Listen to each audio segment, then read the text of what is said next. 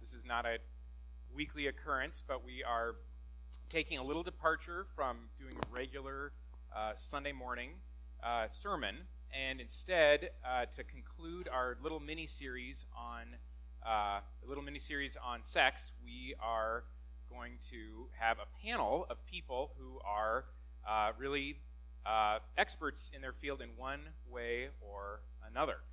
so, the couple faces you you might not uh, recognize, uh, first of all, coming up, Dr. Morgan, um, uh, we've got uh, Ruth Buezas. I said it wrong. I just like I. Tell me one more time. I know. Ruth Buzis. Buzis, that's right. And we, we, rehearsed it too, and I said it wrong. All right. Ruth Buzis. Uh, Ruth is the, uh, right now, she is, some of you have heard us, the, the, heard about this class we've been teaching called Awaken Love for about married sex.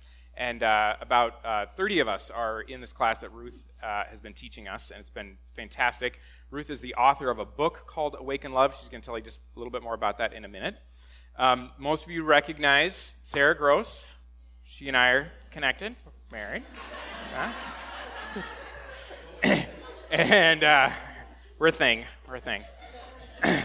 and uh, Sarah's a psychotherapist. Uh, she uh, works, uh, among many other things, she works with uh, many people who have experienced sexual trauma and uh, helps them uh, recover. And so, Dr. Morgan is the CEO of the Union Gospel Mission here in St. Paul. And some of you already know Dr. Morgan. Yep. and in addition to being the CEO and in addition to being a pastor, he is also a psychotherapist uh, and uh, also works with uh, people who are recovering from sexual trauma. And uh, uh, Dr. Morgan often, frequently interacts with, with people who are kind of going through the very worst sexual trauma imaginable. And so he's going to just mention that a little bit. most of you recognize Dr. Rasmussen, um, our senior pastor. And um, so, just briefly how this is going to work uh, before each person says a, a brief introduction. Uh, I, uh, we asked in the last few weeks for you to send us questions. Many of you, many of you did. Uh, we tried to, so some questions were overlapping, some questions, I'm sorry, were awkwardly worded or strangely worded. So I, I we put together uh, some questions that seemed sort of representative of uh, some of the concerns that were out there. We're not going to get to every question. I've asked each panelist to be brief if possible. And uh, so we don't, have, just so you guys know, we don't have one of those canes to pull you off and if you aren't brief. So we'll, I don't know, do something passive aggressive like, you know, give you funny faces or something. If you see people falling asleep, then you know it's time to pass the mic. All right. uh, and uh, and so um, I'm, I'm going to ask questions. Some of them are directed at one of the people, but anyone else can step in and uh, respond as well.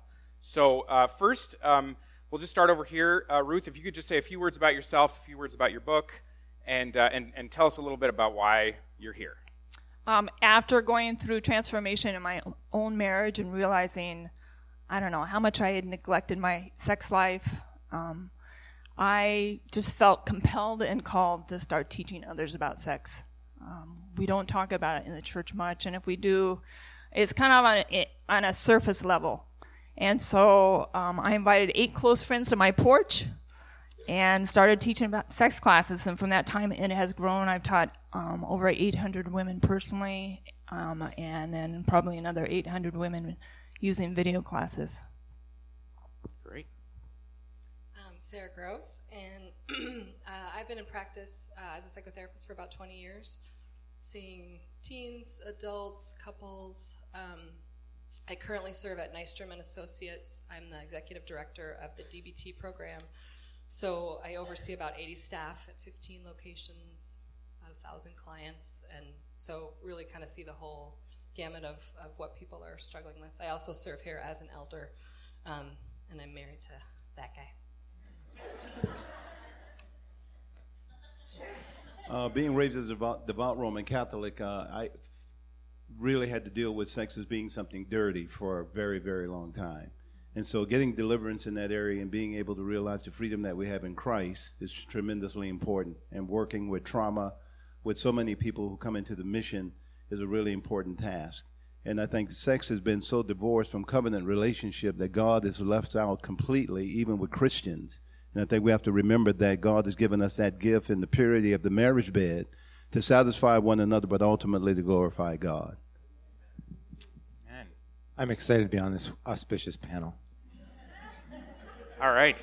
So, so we're going to jump into the questions. Uh, so these are all questions that were sent to us ahead of time. We, we warned you guys that uh, we probably wouldn't have time for questions from the floor, and, and that has proven to be true. We have more than enough questions. So uh, um, I'm going to uh, start out with some questions directed at various individuals. So, uh, first of all, um, Ruth, if you could uh, tell us how can we better handle our children's nat- natural curiosity or interest in sex without taking the easy way out and calling it all taboo? I'm going to open this up to just talking to your children about sex in general. Um, your kids will hear your attitude about sex more than they will hear your words.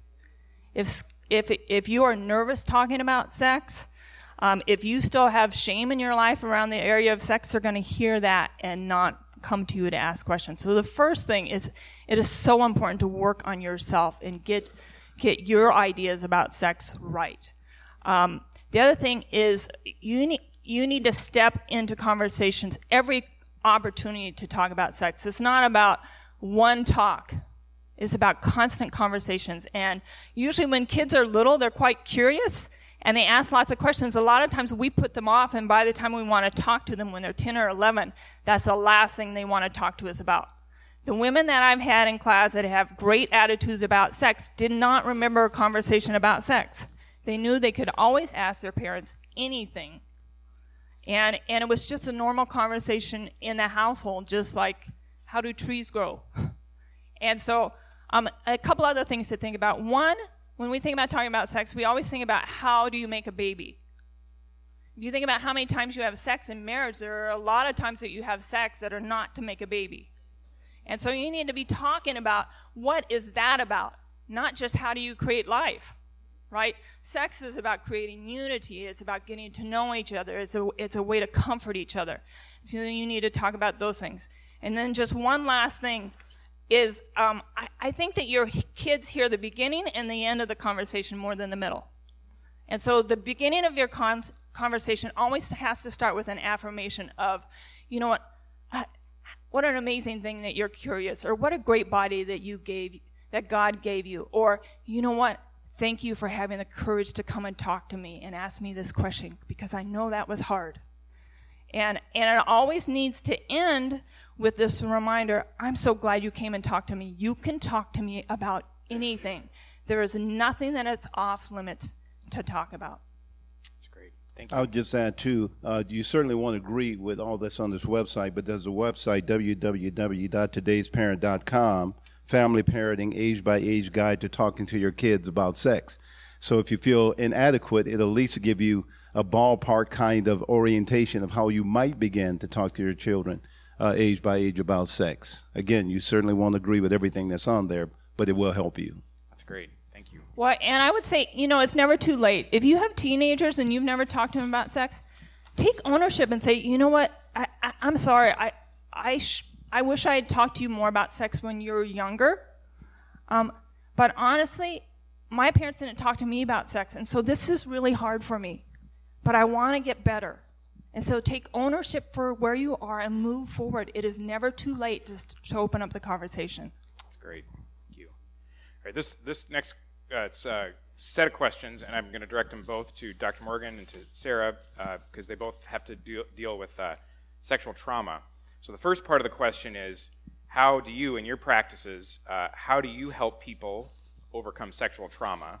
And the next part of the question is, how do we, as non-professionals, help others overcome their sexual trauma, and how do we help people prevent sexual trauma? Uh, those of us who are not, not, not professionals. So either of you can start. Well, first of all, I think we have to normalize the experience. Many times when people, I don't mean normalize in the sense that it's acceptable, but allow people the opportunity to be expressive of their feelings. You know, many times as Christians, we kind of have judgment about specific things that cause people to close up rather than open up. Uh, there are individuals that uh, live in the event. Uh, when I counsel people, I say you you have to learn to live in process. If you live in the event of an abusive situation, the event defines your life and imprisons you. But if you live in the process of the event, the de- event does not define you, and you can employ interventions. You can employ uh, the in the uh, advice of others in terms of getting past that event and live in process. And you're not devalued in it. You're able to recover uh, from that event, uh, and you're able to move into what God really has for your life with the support of loving others. Um, I, I personally do a, a, a, structured treatment for PTSD, post traumatic stress for people with sexual trauma. Um, and really, what that involves, and a lot of the treatments for sexual trauma um, are about telling your story, facing it. Uh, one of the biggest things that comes up for people with any kind of trauma is a desire to avoid, avoid the feelings related to it, the images, um, and even beginning to avoid things like going to the grocery store or a certain smell that reminds them of the trauma or those sorts of things. And so really facing it and I'm doing what's called exposure, where you really, you know, tell the story in a safe place. So I do a structured um, treatment for that. But I think pretty much always sexual trauma goes with shame. And I think a, a lot of what I'm treating is the shame um, and, and frequently, I would say more often than not, you can say kind of what you experience. When people reveal to me that they have sexual trauma, one of the things they say is that the trauma itself was awful, but the worst part was being invalidated by my community. My mom didn't believe me. My community didn't believe me. What was I wearing? Was it my fault? Um, and so I think as a community, we need to be a safe space for people to share their stories and to not hide and to be able to be with their shame so that it can so that so that they can recover. I also think, and I think we have been doing a really good job of this in the last few years. Um, we need to be not naive about sexual trauma and it happens in churches and it happens just as often in churches as anywhere else and so we need to do stuff like the children's ministry is doing where we train people and are observant um, sexual predators like churches because people like to think that um, there's no sexual brokenness in churches, and that's just a big fat lie. And we have to protect our children and our teenagers, um, and be a safe space for people to to confront their shame. And this is a little sensitive, and people don't usually think about it. It's really important that if you've been a victim, uh, sometimes people who have been the victims of sexual assault, their bodies respond to it in a in a sense where they enjoy it. And so they end up feeling really, really guilty about that and feel like they've been complicit in the violation of their own rights. Uh, but the human body responds, especially women, kind of automatically. And we have to encourage people to know that they weren't giving their consent uh, because there was a pleasurable physical response. And that is an important element, I think, for people in terms of shame and their ability to recover. Thank you. Uh, and any, any other tips for what the average uh, non-professional can do uh, in addition to you know making the church a safe place, being vigilant about our children? Um, we ran a, a small group for women that had been sexually abused, and and almost all of them had been through counseling, but they said the group dynamic really helped them. So, so finding a support group where you're not just one on one with a counselor, but you're opening up this circle of people that you can talk to about this event and feel safe and, and empathy and compassion. And become and a reflect. I'm sorry. Become a reflective listener. Mm. Uh, t- too often, we as Christians believe we have to fix people. A lot of times, people don't need you to fix them. They just need you to listen to them and do some reflective listening and let them know that you hear what they're saying and and with that, be very very non-judgmental, um, and also just sexual brokenness is on you know maybe a continuum. We're all sexually broken, and so I think sometimes people think if the experiences they've had aren't acutely traumatic or you know, everybody's got stuff, and we need to be a place where people can talk openly about their stuff. Thank you. All right, this next one direct at you, Ruth. Um, what are three intimacy killers that couples face? Intimacy killers. One, uh, the first one that comes to mind is exhaustion. And that might be from kids, that might be from work, and that might be from just being too busy in the rat race. Um, we have to slow down to have time and energy to, to connect and just breathe and be together. Um, the second one is screens. Um, we live in a world filled with screens, and we constantly have our phones on, our computers on, our TV, TVs on. And we've got to set boundaries so we begin seeing each other again, eye to eye. And so I, I encourage everyone to, to set up some sort of boundaries for your screens. We, we won't live without them, but we, we could set boundaries and even just for a week decide, you know what, from 8.30 at night till 8 in the morning, we're going to have no screens and then see what the impact is.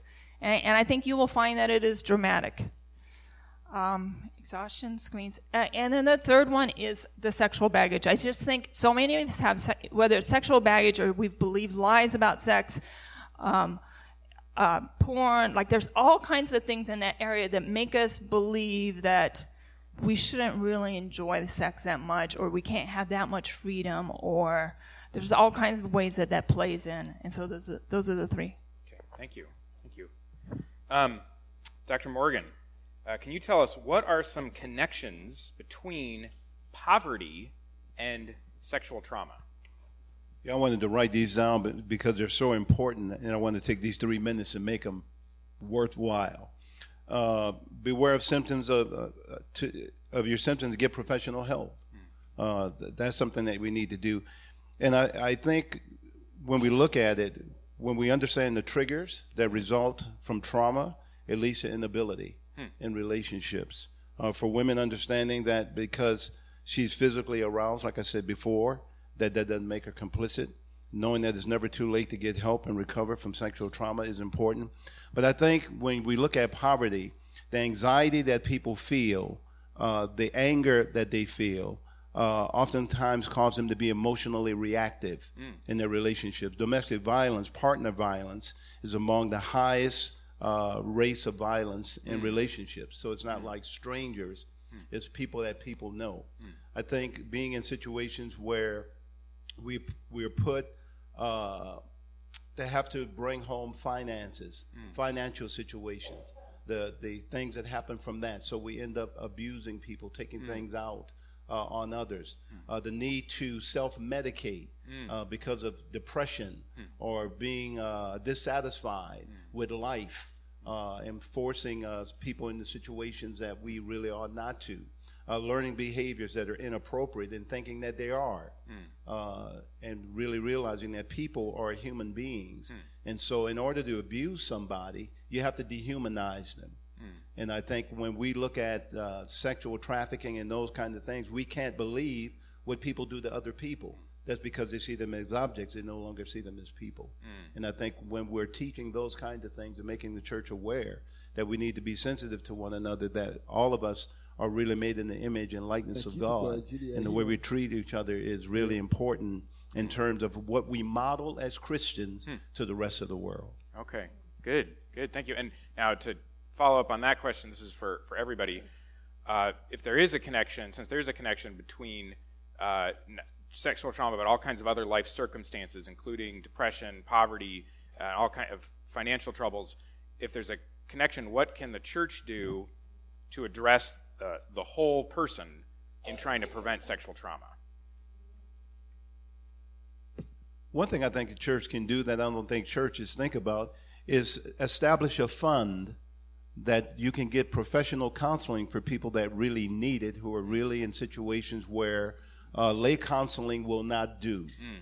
And I think if, if churches really think proactively mm. about setting aside funds for people in the church that they discover that really have debilitating, uh, impairing kinds of uh, situations in their lives resulting from trauma, that the church can provide those avenues for them to get the help that they need. That's great.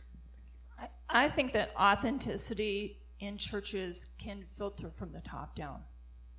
And, and so when leaders in church are authentic and honest about their struggles, it gives others permission to be authentic and honest about their struggles and, and to open up opportunities for healing. If you can't even admit that you have a struggle or, or um, you know, trauma in your past, then you can't get help. Mm, that's good. And I think I think we need, along with that, we need to kind of get rid of a us them mentality. We're all just us. Um, and I think you know I I have um, had the privilege as an elder and someone in this community of, of walking alongside people in this community with certain kinds of sexual brokenness. Um, and on the one hand, I think our community is incredibly welcoming and warm and loving, and I think we're, you know, we do a fantastic job of that.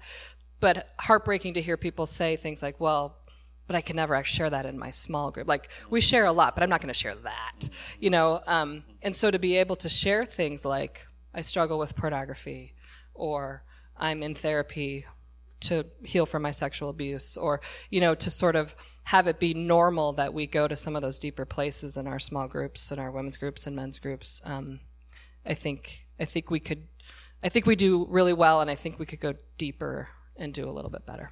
Yeah, great. And, and let me say one thing related to that. I think um, as we go from this time when we've kind of opened up a topic we haven't talked a lot about, we need to not just be like, oh, that was good. We did that. Um, but we need to find ways to have those topics in a small group, or maybe, maybe not. Maybe find someone or a group of three that you meet with regularly, and you say, you know, here, let, us talk about this. Let's keep talking about this. How's it going? And um, I, I have found the the sex for married men class that we've been doing the video while the women have been doing the other one really powerful because we got to talk about this in church and we all shared what was really going on with us and what had happened with, in church and that's i think powerful in itself even for me and i think for other people too it's it's powerful so we need to not just leave it at that but um, keep moving into it even with our you know uh, discomfort, um, but but keep moving there because we are the place that we can get rid of shame. That's what the cross is about, Amen. and we are the place that we can get healing. So that's good. And can I say, uh, being a pastor, this is my 40th year in the ministry, and uh, I've heard and seen a lot of things. I've seen pastors give horrible advice to people. And I think when we characterize ourselves as Christian counselors, it's very important that you know the Word of God, mm. number one. Mm. Secondly, that you know something about treatment modalities, number two. Mm.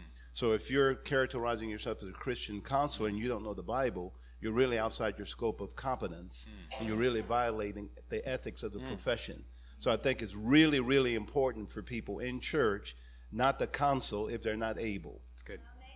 It's good. And and with that, let's just be honest. Uh, Andrew and I are not the ones who are trained as counselors.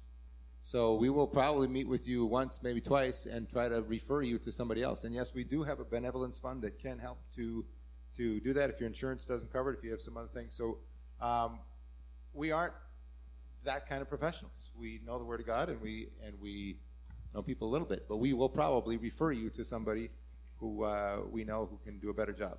Yeah.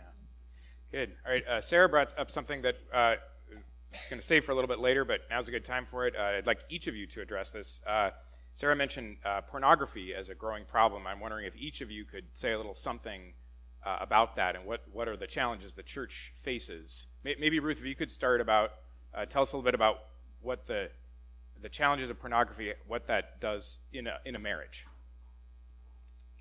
Uh, you know, it's interesting. It can go one of two ways. Um, one, the person that's struggling with pornography wants to try everything that he's seen in pornography, or two, the person that struggled with pornography doesn't want to do anything besides have vanilla sex because he feels like the rest of it's all wrong because sex has become so connected with shame.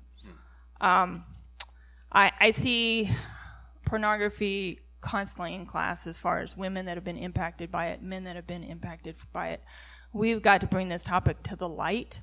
Um, and we got to support uh, not just the person struggling with pornography, but the person that has been sexually betrayed by the spouse that struggled with pornography. Um, I'm just starting my first group of, of women that just to support them as they they are recovering from sexual betrayal because that impacts them regardless of whether their husband becomes sober and um, recovers or not, or if they get stay married or they get divorced.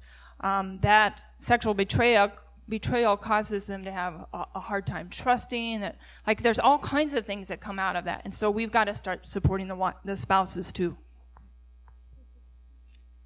Anybody else? Yeah yeah. Anyone can share.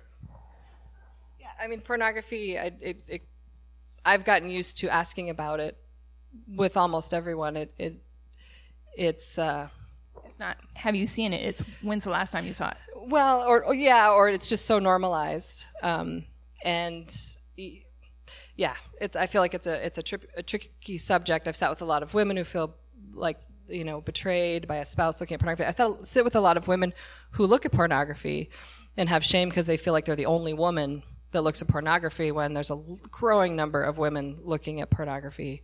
Um, and pornography is usually paired with masturbation, and so that has to be discussed because the the, the pornography gets joined with orgasm. I mean, just to be frank, like so you got to talk about all that stuff, and um, so it gets complicated. And you know, and I, what's becoming sort of normalized in our culture. I think we need to be non-judgmental, but also, you know, I sit with couples who are having sex with other couples or you know there's just a lot of things that are becoming kind of mainstream. And i think we need to um, not judge but also you know assess properly and how is it impacting people. And i think sometimes um, like a, for instance sitting with a couple and and one of them wants to use pornography in the marriage um, and the other one feels like to to be an interesting mate What if they have to go along you know so I, I just feel like you have to have really open honest frank discussions and assessment and um, it's a complicated topic Yeah, I think in prevention, uh, prevent uh, early exposure. Uh, most pornography or addicted, addiction to it happens uh, from a young age. Uh, that's really important. Don't form the habit. That's another thing. Uh, don't give in to um sexually suggestive material. I think that's also important. Because when you really look at dispelling myths, sometimes men think that abusing women or forcing them to have sex when they're not willing. Is some, somehow manly. Uh, so when you look at, I remember uh, studying as a, a budding therapist, uh, reports about how pornography literally changes the wiring of the brain, and that pornographic pictures literally burns an image into your brain and, and creates new neural pathways in your brain that, that your brain actually changes.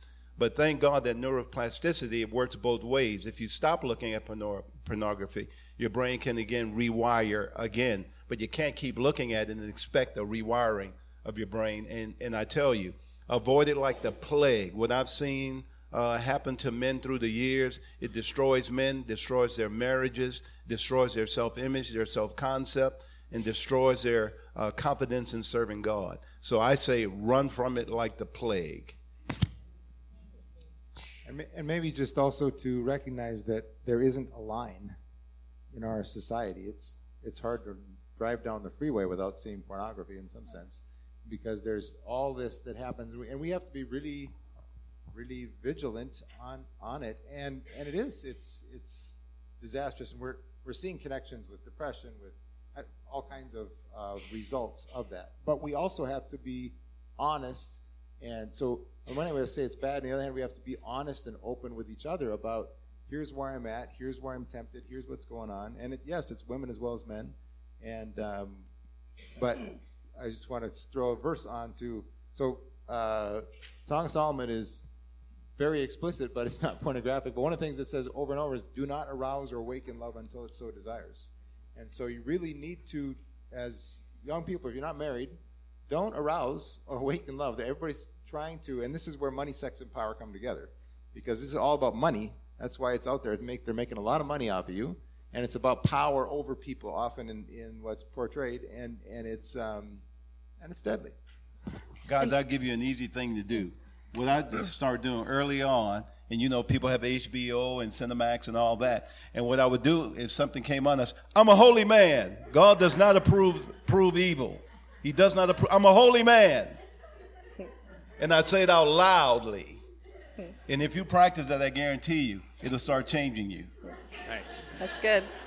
Well, one thing I just I think it's really important that we remember we, we talk a lot about watching pornography, but to think about people who are in pornography and that they are made in the image of God, that they're not two dimensional beings that we get to just watch for our gratification, and that frequently people who are in pornography have traumatic backgrounds and they're reenacting things um, and that's they've gotten their worth from being sexualized.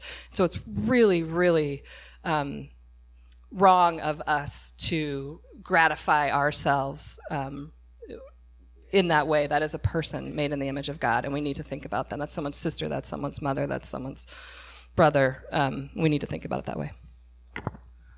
Uh, pornography thrives in the dark.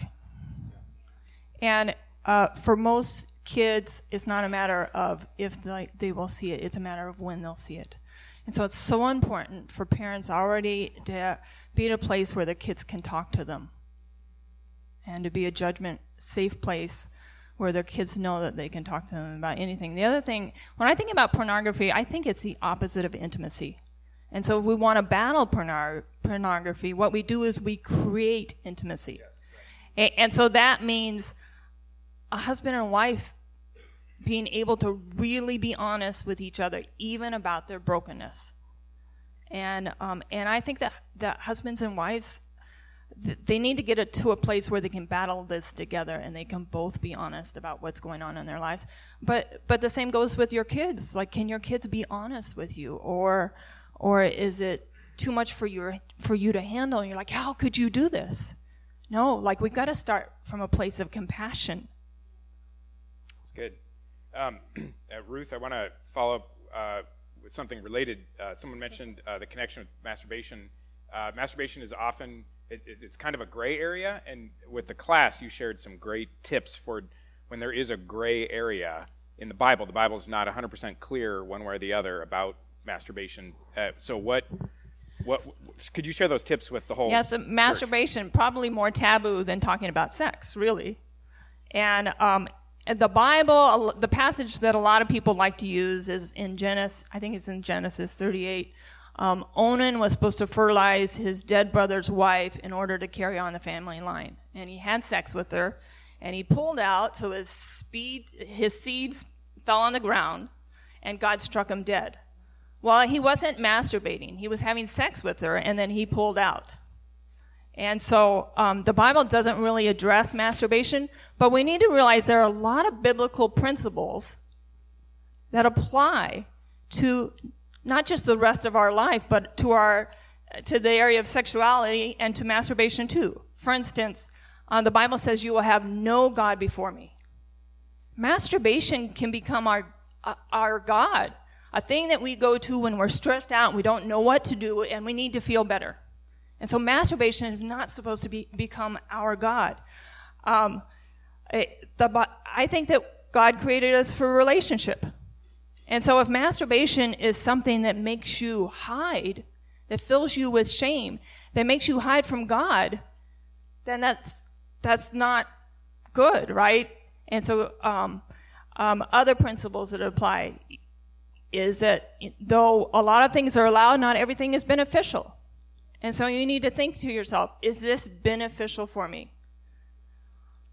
And, um, and things aren't supposed to control us. And, and, so there's not one answer when it comes to masturbation. And, and rather than just, like with masturbation, we like to take this black and white approach of either all masturbation is wrong, never ever masturbate, or, well, we're sexual beings, so if you want to masturbate, just masturbate as much as you want. God leaves us somewhere in the middle of saying, you know what, with me, discern, is this a healthy thing that's helping us stay in relationship? Is this a healthy thing that is making you, a, you know, a better person? And I think that there are interesting scenarios where masturbation might be helpful. Oh, let me add one other biblical principle that the Bible's super clear about when it comes to masturbation, and that is lust. The Bible is so clear about not lusting. And so we are never supposed to um, take an image in our mind and use it in order for our own sexual gratification. But if you don't lust, is it possible that there be, could be times when masturbation might be helpful? Um, I'll throw out an interesting scenario. Let's say um, you have a teenage son he, wants to go to church camp for a week, but he's terrified that he's going to make a mess because he might have a wet dream while he's at camp. And so he doesn't want to go. Is it possible that he could, um, in a sense, say, you know what, God, thank you for the body that you gave me? And, and in a sense, kind of like not lust, uh, but take care of a physical need so that he could go to church camp and, and enjoy that time without this worry. It, it's an interesting thought. I don't have any, like, there, I, I would never give any rules about masturbation. What I would tell you is pray about it or have your kids pray about it and say, God, is this something that is holy? Is this something that will bring you glory? Is this something that is, that is honoring to you? Or is this something that's going to cause a division between you and I? Um, even with older people, um, there are uh, some doctors that would suggest if you want to keep your body healthy and you're not in a relationship, one of the ways that you keep your body is by having a regular sexual release. That's a way that you care for your body. It's self care. If you can do that without lusting, is that a way that you care for your body like God says to care for your body? I don't know. But you discern that with God. God, is this God honoring? All right, thank you. Um, let, me, let me just. Yeah. One, I'm going to pick up on one of the principles you mentioned. When there's gray areas, one of the you talked about is it biblical? Yep. And you're right. The Bible doesn't actually say anything about masturbation itself, either yes or no. So then we shouldn't add it as another rule that isn't in the Bible. Um, and one of the other principles you gave, what, so then you said there are some principles. One of them was, does it lead to intimacy? So if it's leading to intimacy, if it's part of uh, a couple making love, if they're having phone sex because they're apart for months, um, maybe maybe it would be okay if it's actually leading toward intimacy and not a part of lust. But um, when we make it such a big deal, we can it can be compulsive. Richard Foster talks about we don't want a compulsive masturbation. We also don't want compulsive non-masturbation, thinking all the time about how I'm not going to masturbate. Um, so the the uh, you know so there's there's the uh, I, so I think again this is something that Scripture doesn't actually give us. It doesn't say anything, so we we can't condemn something that Scripture doesn't condemn. But we do need to be aware of the things it does condemn, like lust and planning out how you're gonna you're gonna take some somebody, um, you know, looking at somebody to lust after them and figure out a plan. That's what Scripture Jesus said. Don't do that. Um, so, I think again, these are these are things we need to talk about. And one of the one of the things you really gave was if if it's leading to intimacy, probably means you're talking about it. So, as a couple, as as a married couple, or if you're in if you're not married and you have a a, a good friend that you're talking about, then it's not a hidden thing. You're you're saying and you're so I'm going to be on this business trip. What do you think if um, we had phone sex, we did this? That that can lead toward intimacy. But if as long as it's hidden, it's likely to be leading away from intimacy. That's good. All right. So switching uh, topics a little bit. Yeah, we said the word masturbation, guys, in church. Okay. um, Sarah, uh, wondering when um, someone comes to you hoping to bring their disordered sexual behavior under control, what are some ways that you would guide them? So it may or may not be from trauma, but it's the behavior they want to change. How, how would you lead them or guide them? Um, I, I, mean, I think, as with all things, uh, what I've learned is that any sort of treatment failures are assessment failures. So, so I would assess very carefully um, and a lot of times people sort of say one thing, but there's like a hundred other things that they're not saying. And so, or it's like right the doorknob thing where they say it right as they're leaving your office, um, and you have no time left. So I've just learned to ask um, the right questions, I guess I would say.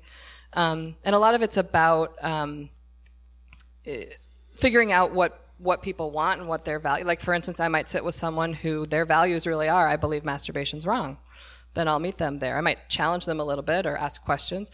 And then someone who believes masturbation is okay within these confines. And so, um, whatever the whatever the issue is, um, I think some of the common things that I see um, are just uh, kinds of brokenness, like um, I sit with a lot of Christian women, um, for instance, maybe who had absent parents, absent fathers, and then that's gotten sexualized.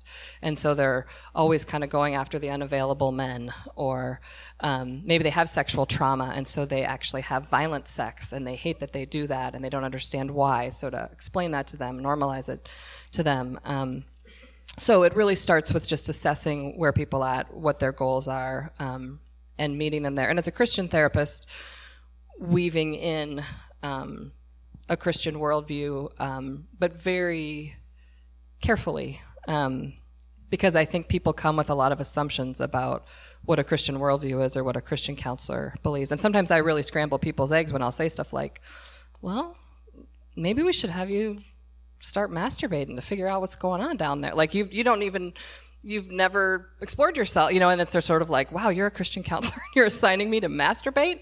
Yep, you know, so it just. It, so it really depends on the person and the kinds of things that they're struggling with and what the brokenness is. Awesome. Uh, all right, next one uh, for Ruth. Um, Ruth, how can we facilitate uh, young people benefiting from the learning and experience of the more relationally mature couples? What are some things we can do as a church to make that happen?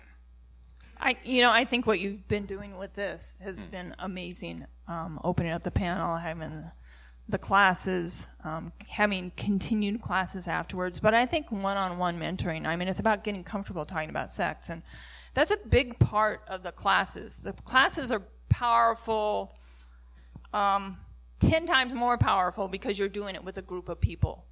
And so you're getting comfortable talking, and hopefully that flows out of the classes into more conversations. We have believed this lie in the church that we can't talk about sex. And that's a lie. We can talk about sex in really good and healthy ways that is encouraging. I mean, we have groups for accountability for um, waiting to have sex till you're married. Should we have accountability groups for having great sex within marriage? And I think that um, actually people that are married can be great mentors for single people. Because we need to help them understand um, why they're waiting and what they're waiting for and, and the implications of you know the choices that they make and from our mistakes or from our experiences. And so I, I think it's a combination of planned resources but also just one-on-one stepping into those conversations. And i think it has to start from a place of understanding and compassion of man like it, marriage is hard. Like marriage is really hard for me. And then opening up conversations about some of your own struggles so that people can open up their their struggles. Thank you. All right uh, next one's for sarah. Um, how does uh, our, how should our church leadership navigate the inherent tensions in balancing a loving response to LGBTQ community on the one hand, so a loving response on one hand, especially those who felt very hurt by churches. How do we balance that with honest uh, faithfulness to um, uh, a biblical understanding of God's view of sexuality? It's a, what's a possible way to balance that? That's a super nice, easy question. um, this this is something that's near and dear to my heart and something I pray about a lot. Um, and as a as a church leader, um, I feel really strongly that I, what's happening in the church is we've been told there's two camps. We either get to be in the high view of Scripture camp or the loving social justice, civil rights caring camp. And I refuse to be in either camp. I absolutely refuse to be in either camp. And I believe that as followers of Jesus, we can walk a middle path with a high view of Scripture on sexuality and really wrestle with what Scripture says about sexuality, but be absolutely loving, care about social justice, care about civil rights. Um, and, and, I think we have to to reflect the heart of Jesus. Um, and I, I think if we're comfortable on this topic, given what's going on in our culture, it, I think we're a little bit in danger. I, I, this is a time I have spent lots of time in tears um, as someone who wants to be a loving ally to those in the LGBT community, but I also want to have a high view of scripture. And so I just I think we need to insist that we not be put in those two camps and that we find a, a middle path. Great. Any any of you others have a comment on that same, especially Dr. Morgan or Ruth from coming outside of our church? How could our church well, or any church re- do a good job? I think it's a really challenging topic because you have stuff like androgen insensitivity syndrome, where you have individuals uh, that has a malformality of their genitals, uh, male and female genital. Uh, so, what do you do in situations like that where you have uh, rare situations where you can't easily assign a sex to somebody. And how do we deal with that in the church? And furthermore, how do we create an atmosphere where people can talk about the struggles, not only with sexuality, but what gender they are? And so you have people who are assigning gender to kids, to babies, you know, young kids and stuff, before they have a t- chance to, to really develop. And I think we as Christians, when we make blanket black and white statements, it makes us sound relatively ignorant to the learned world. Hmm. And I think we have to be cognizant that there are situations in life that are not easily explainable, and we need to educate ourselves in the church so that we can respond rationally and sensibly to very real life issues. Hmm. And I think um, it, it's really important that it, I hear a lot of Christians just throw everything in the same pot, and sexuality and gender identity are different things and we need to educate ourselves on these issues. And LGBTQ, whether plus or there's different ways to say it, like is actually an umbrella term for like a hundred different things. And I, I, hear a lot of Christians be really like dismissive or, um, and I think it's really important to educate ourselves and be respectful. Uh, Sarah said earlier that we are all sexually broken. I, am completely in agreement with that, and I, and I think we need to take the log like stop pointing at others and work on ourselves. And we need to um, make sure that the focus is telling people about Jesus, not about trying to fix them and making them a project. Um, we have to come from a, a, place of compassion and not from a place of, like, I have simple answers for you.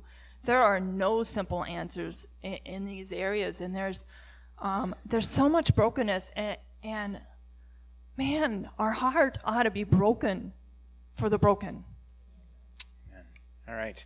So the next few questions, uh, I'd love it if each of you could address them uh, briefly, of course. But um, uh, so um, uh, the the first one uh, is uh, how can we do a better job of um, helping singles feel like they're not missing out uh, when they choose the path of sexual integrity and sexual purity. Um, and then connected with that, how, uh, how, can we be a better family to uh, singles among us? Any order? Can you ask him one more time? Yes. Uh, so, how can we? What about s- sex for singles? How can we help singles feel less like they're missing out uh, when they choose God's path of sexual integrity or sexual purity? And, uh, and then how can we be a better family to our singles? I think I'm a great example of that. I alluded earlier that I grew up, you know, in a very strict Roman Catholic mindset where sex was completely dirty. And so I think not having, it, you know, in those days you didn't talk to your parents about anything. You're seen and not heard, kind of thing. Uh, not like kids have the ability to talk to their parents today. And I think parents need to take advantage of that to really talk to their kids. I know my wife talks to my daughter about certain things so that she can be prepared because she's going to learn it somewhere. Mm.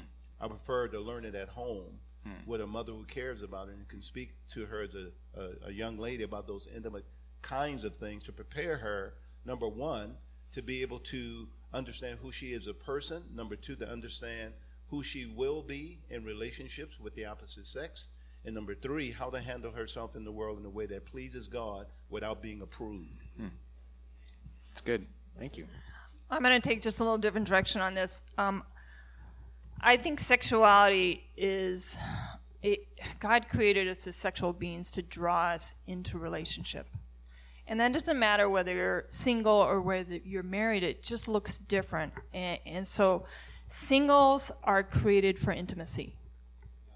Amen. even though they're not married. And so we need to be willing to have, like, we should f- have intimate relationships with singles in our congregations where we talk to them about real things where we touch them and we we you know put our arm around their shoulder or um, and so that's i think that's important i think singles can feel so alone and, and so we've got to just gather them I, just think in general we need to have a higher view of singleness i didn't grow up in the church and and it coming into the church as a young adult, it just was interesting to me. There is just this wacky kind of there is an idolatry of the of the nuclear family that's just a little off. Um, and I think we need to name that and own that. And um, it's not. I mean, the Bible has a high view of singleness. Paul had a very high view of singleness. Our Lord Jesus was a single man. Like, I think we just ought to have a higher view of singleness. And I think I sit with a lot of single young Christian women, and there's this sense of like being a second class citizen until they get married and have kids, and that is just wrong. And we just need to have a culture. I know when I talk to my kids about their future, I usually try to say, if God has married, like I make it very clear that singleness would be one of their choices. Because I just, it, when we talk about it as if that's just the thing, that it's just the natural progression of things, well, it just isn't for everybody.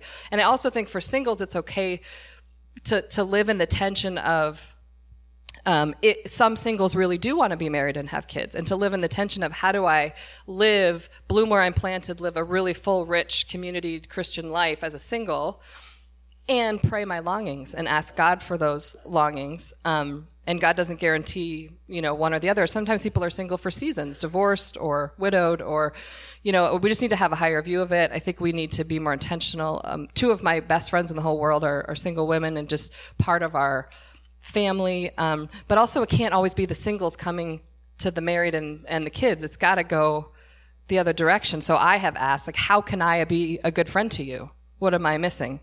What would it look like for me to be as reciprocal for me as you are for me? And I think we need to to, to do that more. That's great. Thank you, Pastor Steve. Any additional comments? I just am so glad for all the singles that are in our congregation. and as we talked about before, the singles are. Paul said um, it's the gift of singleness, meaning you are a gift to the congregation. It's a gift like the gift of leadership or teaching. It's a gift to the congregation. Our marriages are also a gift to the congregation. But I, I want all the single people to feel like you are equally as valued as anybody else, just like Paul and Jesus are pretty valued in the Christian church. Um, we need you, and you are part of our family. When we say family, it, we mean all of our family, and, and this gets to be the more important family. And we have to be honest that we're all waiting for a perfect marriage, even those of us who are married. And one day, we as the bride get to be in a perfect marriage with perfect intimacy with Jesus. And if you're single, you feel that a certain way. If you're in a marriage that's um, normal, you feel a different way because it's not going to be perfect. And um, so we all are in a place of longing and in a place of blessing from whatever place God has given us and whatever. So thank you for all of you and bringing who you all of who you are to us as a family. Amen. All right, next question. Love for each of you to address uh, briefly. Um, so we're a multi-ethnic congregation, an intercultural congregation. Uh, what do you see as some of the uh, strengths that we have to address sexuality because we're intercultural and multi-ethnic, and what are some of the challenges you think we have because we're intercultural and multi ethnic. So, anybody can jump in. Uh, when I was asked to come teach classes here, my first thought was, oh my gosh, what am I going to do? I have people signing up and I can't pronounce their names. And like they're coming from a completely different culture. And I had to stop myself because everything that I teach comes from the Bible. It is cross cultural. God's truth is God's truth, whether it's in Rwanda or in the United States. And um, I, I don't know where I'm going with that, but that's all I got. yeah, that's good. That's good. Stick to the Bible. That's good. Well, I think we have to be culturally sensitive and do some work in our diversity studies because we have cultures where uh, secrets are acceptable, especially sexual secrets, and it becomes an accepted part or mores in that particular society. So I think when we realize that that is an aspect of a culture, we need to be aware in terms of our orientation to people that these may be issues depending on what culture we may be encountering at the time, things that we can be mindful of to be able to pick up signs we wouldn't necessarily be looking for hmm. if we're culturally educated. It's good. I think a lot of it is just um, cultural humility and being honest that I don't understand where you're coming from and, and don't guess necessarily because you know the country the person's from or the color the person is that you know where they're coming from because even so, some people from the same culture maybe a different generation. Some people have a they've, they've come with an ethic of, of a traditional ethic that you're supposed to get married. I remember one of my african students he he talked about he was walking through the field as a young person and he he said i don't know if i'm going to get married. His mom stopped said don't you ever think that. Don't you ever say that. Because basically you must carry on the family name, and it doesn't matter what you think. This is about the family, and um, that was that was where he was coming from. That was his background. But there there are white American middle class folks who got that same message, and then there are people who come from whatever background who got a message of it's all about your personal fulfillment and whatever whatever is best for you, and you know just continue to pursue your career and your happiness and whatever, and maybe someday you'll get around to a marriage um, and I think, again, the Bible has something to say about all that. That the point is we're living for Jesus and we're living for the kingdom, and it's not about what's best for me or best for my family. It's about what is God calling me to, including marriage and or not. Um, so anyway, I, I just I think we. But the beauty of this congregation is you get to have so many interesting conversations with people and say, "Tell me about what you grew up with." Tell me about where you're coming from now. Tell me about how you're different from your parents. And um, so that's that's what I love about being here and being with all you because there's always always something interesting. Yeah, I don't know that I have a ton to, to add to that. I mean, I I think um, cultural sensitivity is is really important and, and and exploring each other's cultures and learning from each other, and figuring out what's kingdom culture and what's just our own personal preferences that we like is actually just a little bit of Christian subculture or whatever. Um, but I also think there's certain things that we can insist on. Um, that the things that are near and dear to my heart, for instance, that I think are our kingdom culture is, regardless of um, where people are coming from. I think I think we need to be have conversations about domestic violence, um, and, I also think gender and gender roles, and that God has a very high view of women um, and in in the United States, um, for sure, there's a lot of misogyny, but also in lots of other cultures, and I think those are some things that we can insist upon. Thank you. All right. So, uh, uh, as a takeaway for each of us, what what can I and what can any of us do as an individual to feel more comfortable and confident talking about sex with fellow believers? So it's it's great to have uh, talk about it confidently and comfortably from the pulpit, but how do, how do I, in my everyday life, talk with other, other people uh, about sexuality? Any tips? I have a couple of tips. Um, one, if you're married, pick up a great sex book. Um, Sheet Music, Sheet Music by Kevin Leman is one that we use in the class. Um, I have my book Awaken Love here. If you're interested in that, it's another great book, and um, and read it out loud to each other and you'll start getting comfortable with those words. Um, it'll put you on a neutral platform because nobody's brought up an issue, and you could say, "Is that how it is for you?" And and you can you know ask each other, and it, it just helps you get comfortable with the topic. I think taking an Awaken Love class is a great way to do it, and just because these classes are passed doesn't mean you can't do it. They're video classes online. Just go to awaken-love.net, and you can sign up in groups of all by yourself or with two people or three people and, and just put a group together. But, but going through that class where you're talking about things uh, is really going to help you get comfortable with the topic. I think um, it's like with anything, the, it's like a muscle. The more you use it, the easier it gets, and if you don't use it, it atrophies. So the more you just talk openly about sex, I mean, we've just said masturbation and orgasm and whatever in church, and so now you can do that more. Um, and I think a really clear distinction, though, between healthy vulnerability between a few close people and the oversharing that happens online. And like, this is not about um, sharing all kinds of. I, I think husbands and wives should keep a lot of things private between. I mean, there's there is healthy privacy, um, and there's a difference between transparency and vulnerability that's safe and healthy, and that stuff that's just bleh, like vomiting online. Like, Just be really careful about the distinction between those things. Yeah, I would like to recommend two books that I think are tremendously important. They'll set you back about 200 bucks, so they're very expensive. uh, people in ministry, a lot of times, are lacking resources to be able to better themselves in the arena of counseling. So one is the American Journal of Pastoral Counseling, and there's a compendium of articles and stuff that can give you insight in what's happening currently in the world of psychology, gender, sex, all of that. Uh, another is Pastoral Care and Counseling and Sexual Diversity. Uh, that can really be a blessing to you. Dr. Larry Crabb has two great books, one called Inside Out, the other is Connecting, which is a very, very good book uh, for you to read to give you some tools and to help the church build some scaffolding. Yep. Uh, there's another one called uh, Sex for Christians, I think it is. I forget the author. But uh, you need to educate yourself. You need to read, and then, because you can't really talk about something you have no information about. Right? And it just end up being a conversation about opinions and not really anything that's really substantive to help people move from point A to B. That's good. Pastor Steve?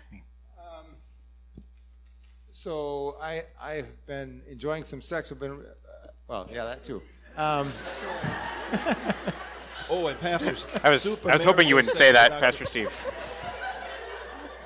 Shame on you, Pastor. No. no, no, no. There's no shame in that. Super marital sex by Dr. Paul Pearsall is also a good one. We're having a great time, aren't we? I've been enjoying some reading about sex. Um, um, Had- Christianity had Today to has a it. bunch of a bunch of good articles. Um, just just read that one this this week about justice in sex and how married sex is social justice. That it's really important, and especially for women and for children, it's it's an important social justice thing to be having sex in marriage and not outside of marriage. And um, I could go into detail about that. I would recommend this book, and I'd recommend you get in a discussion group about it. because it, it's been very helpful. And the the one, other one about a war of loves, I've read a number of books about LGBTQ stuff, and that's one of the most accessible and well well put together one. That's the next book that's going to be discussed. Um, also, some some the mystery of marriage. Um, Tim Keller's The Meaning of Marriage. I've, I've been reading those books, and and uh, there's just a, a number of good things as well as some of the ones that that uh, Ruth had in her thing. So so there.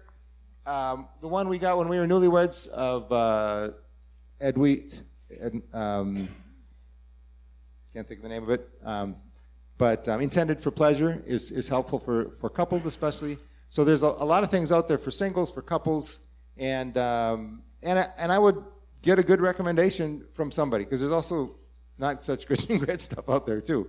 Um, so uh, I think we move to a different question here. Yeah, yeah, um, we, we did. So uh, we combined two questions. So, I, and actually, I promised Ruth you get to say just another sentence, a, a few, a little bit more about her book. So, if you could just tell us what's in it, why it's helpful to us, and Yeah, so um, Awaken Love is a really honest, vulnerable look at what it what it takes to create an amazing sex life and marriage. And, and so it's not just why sex is important, but but how do you create a sex life that both of you are really going to enjoy uh, for a lifetime? And um, and it's my story, but it's also the stories of a lot of women in class that are intertwined. So it's very real life, and it's very um, application based with discussion questions and um, activities you can do. So I, I have copies that I brought. I'm selling for ten dollars. If anybody's interested, I'll be out in the lobby. So great. So, if the worship team, if you guys could come up, and uh, we are gonna, it's, we're actually out of time. I wanted to get one Yep, last while they question come that in. Dr. Morgan didn't Yeah. get to yet, because I think it's because somebody really asked this, and I I thought it was important.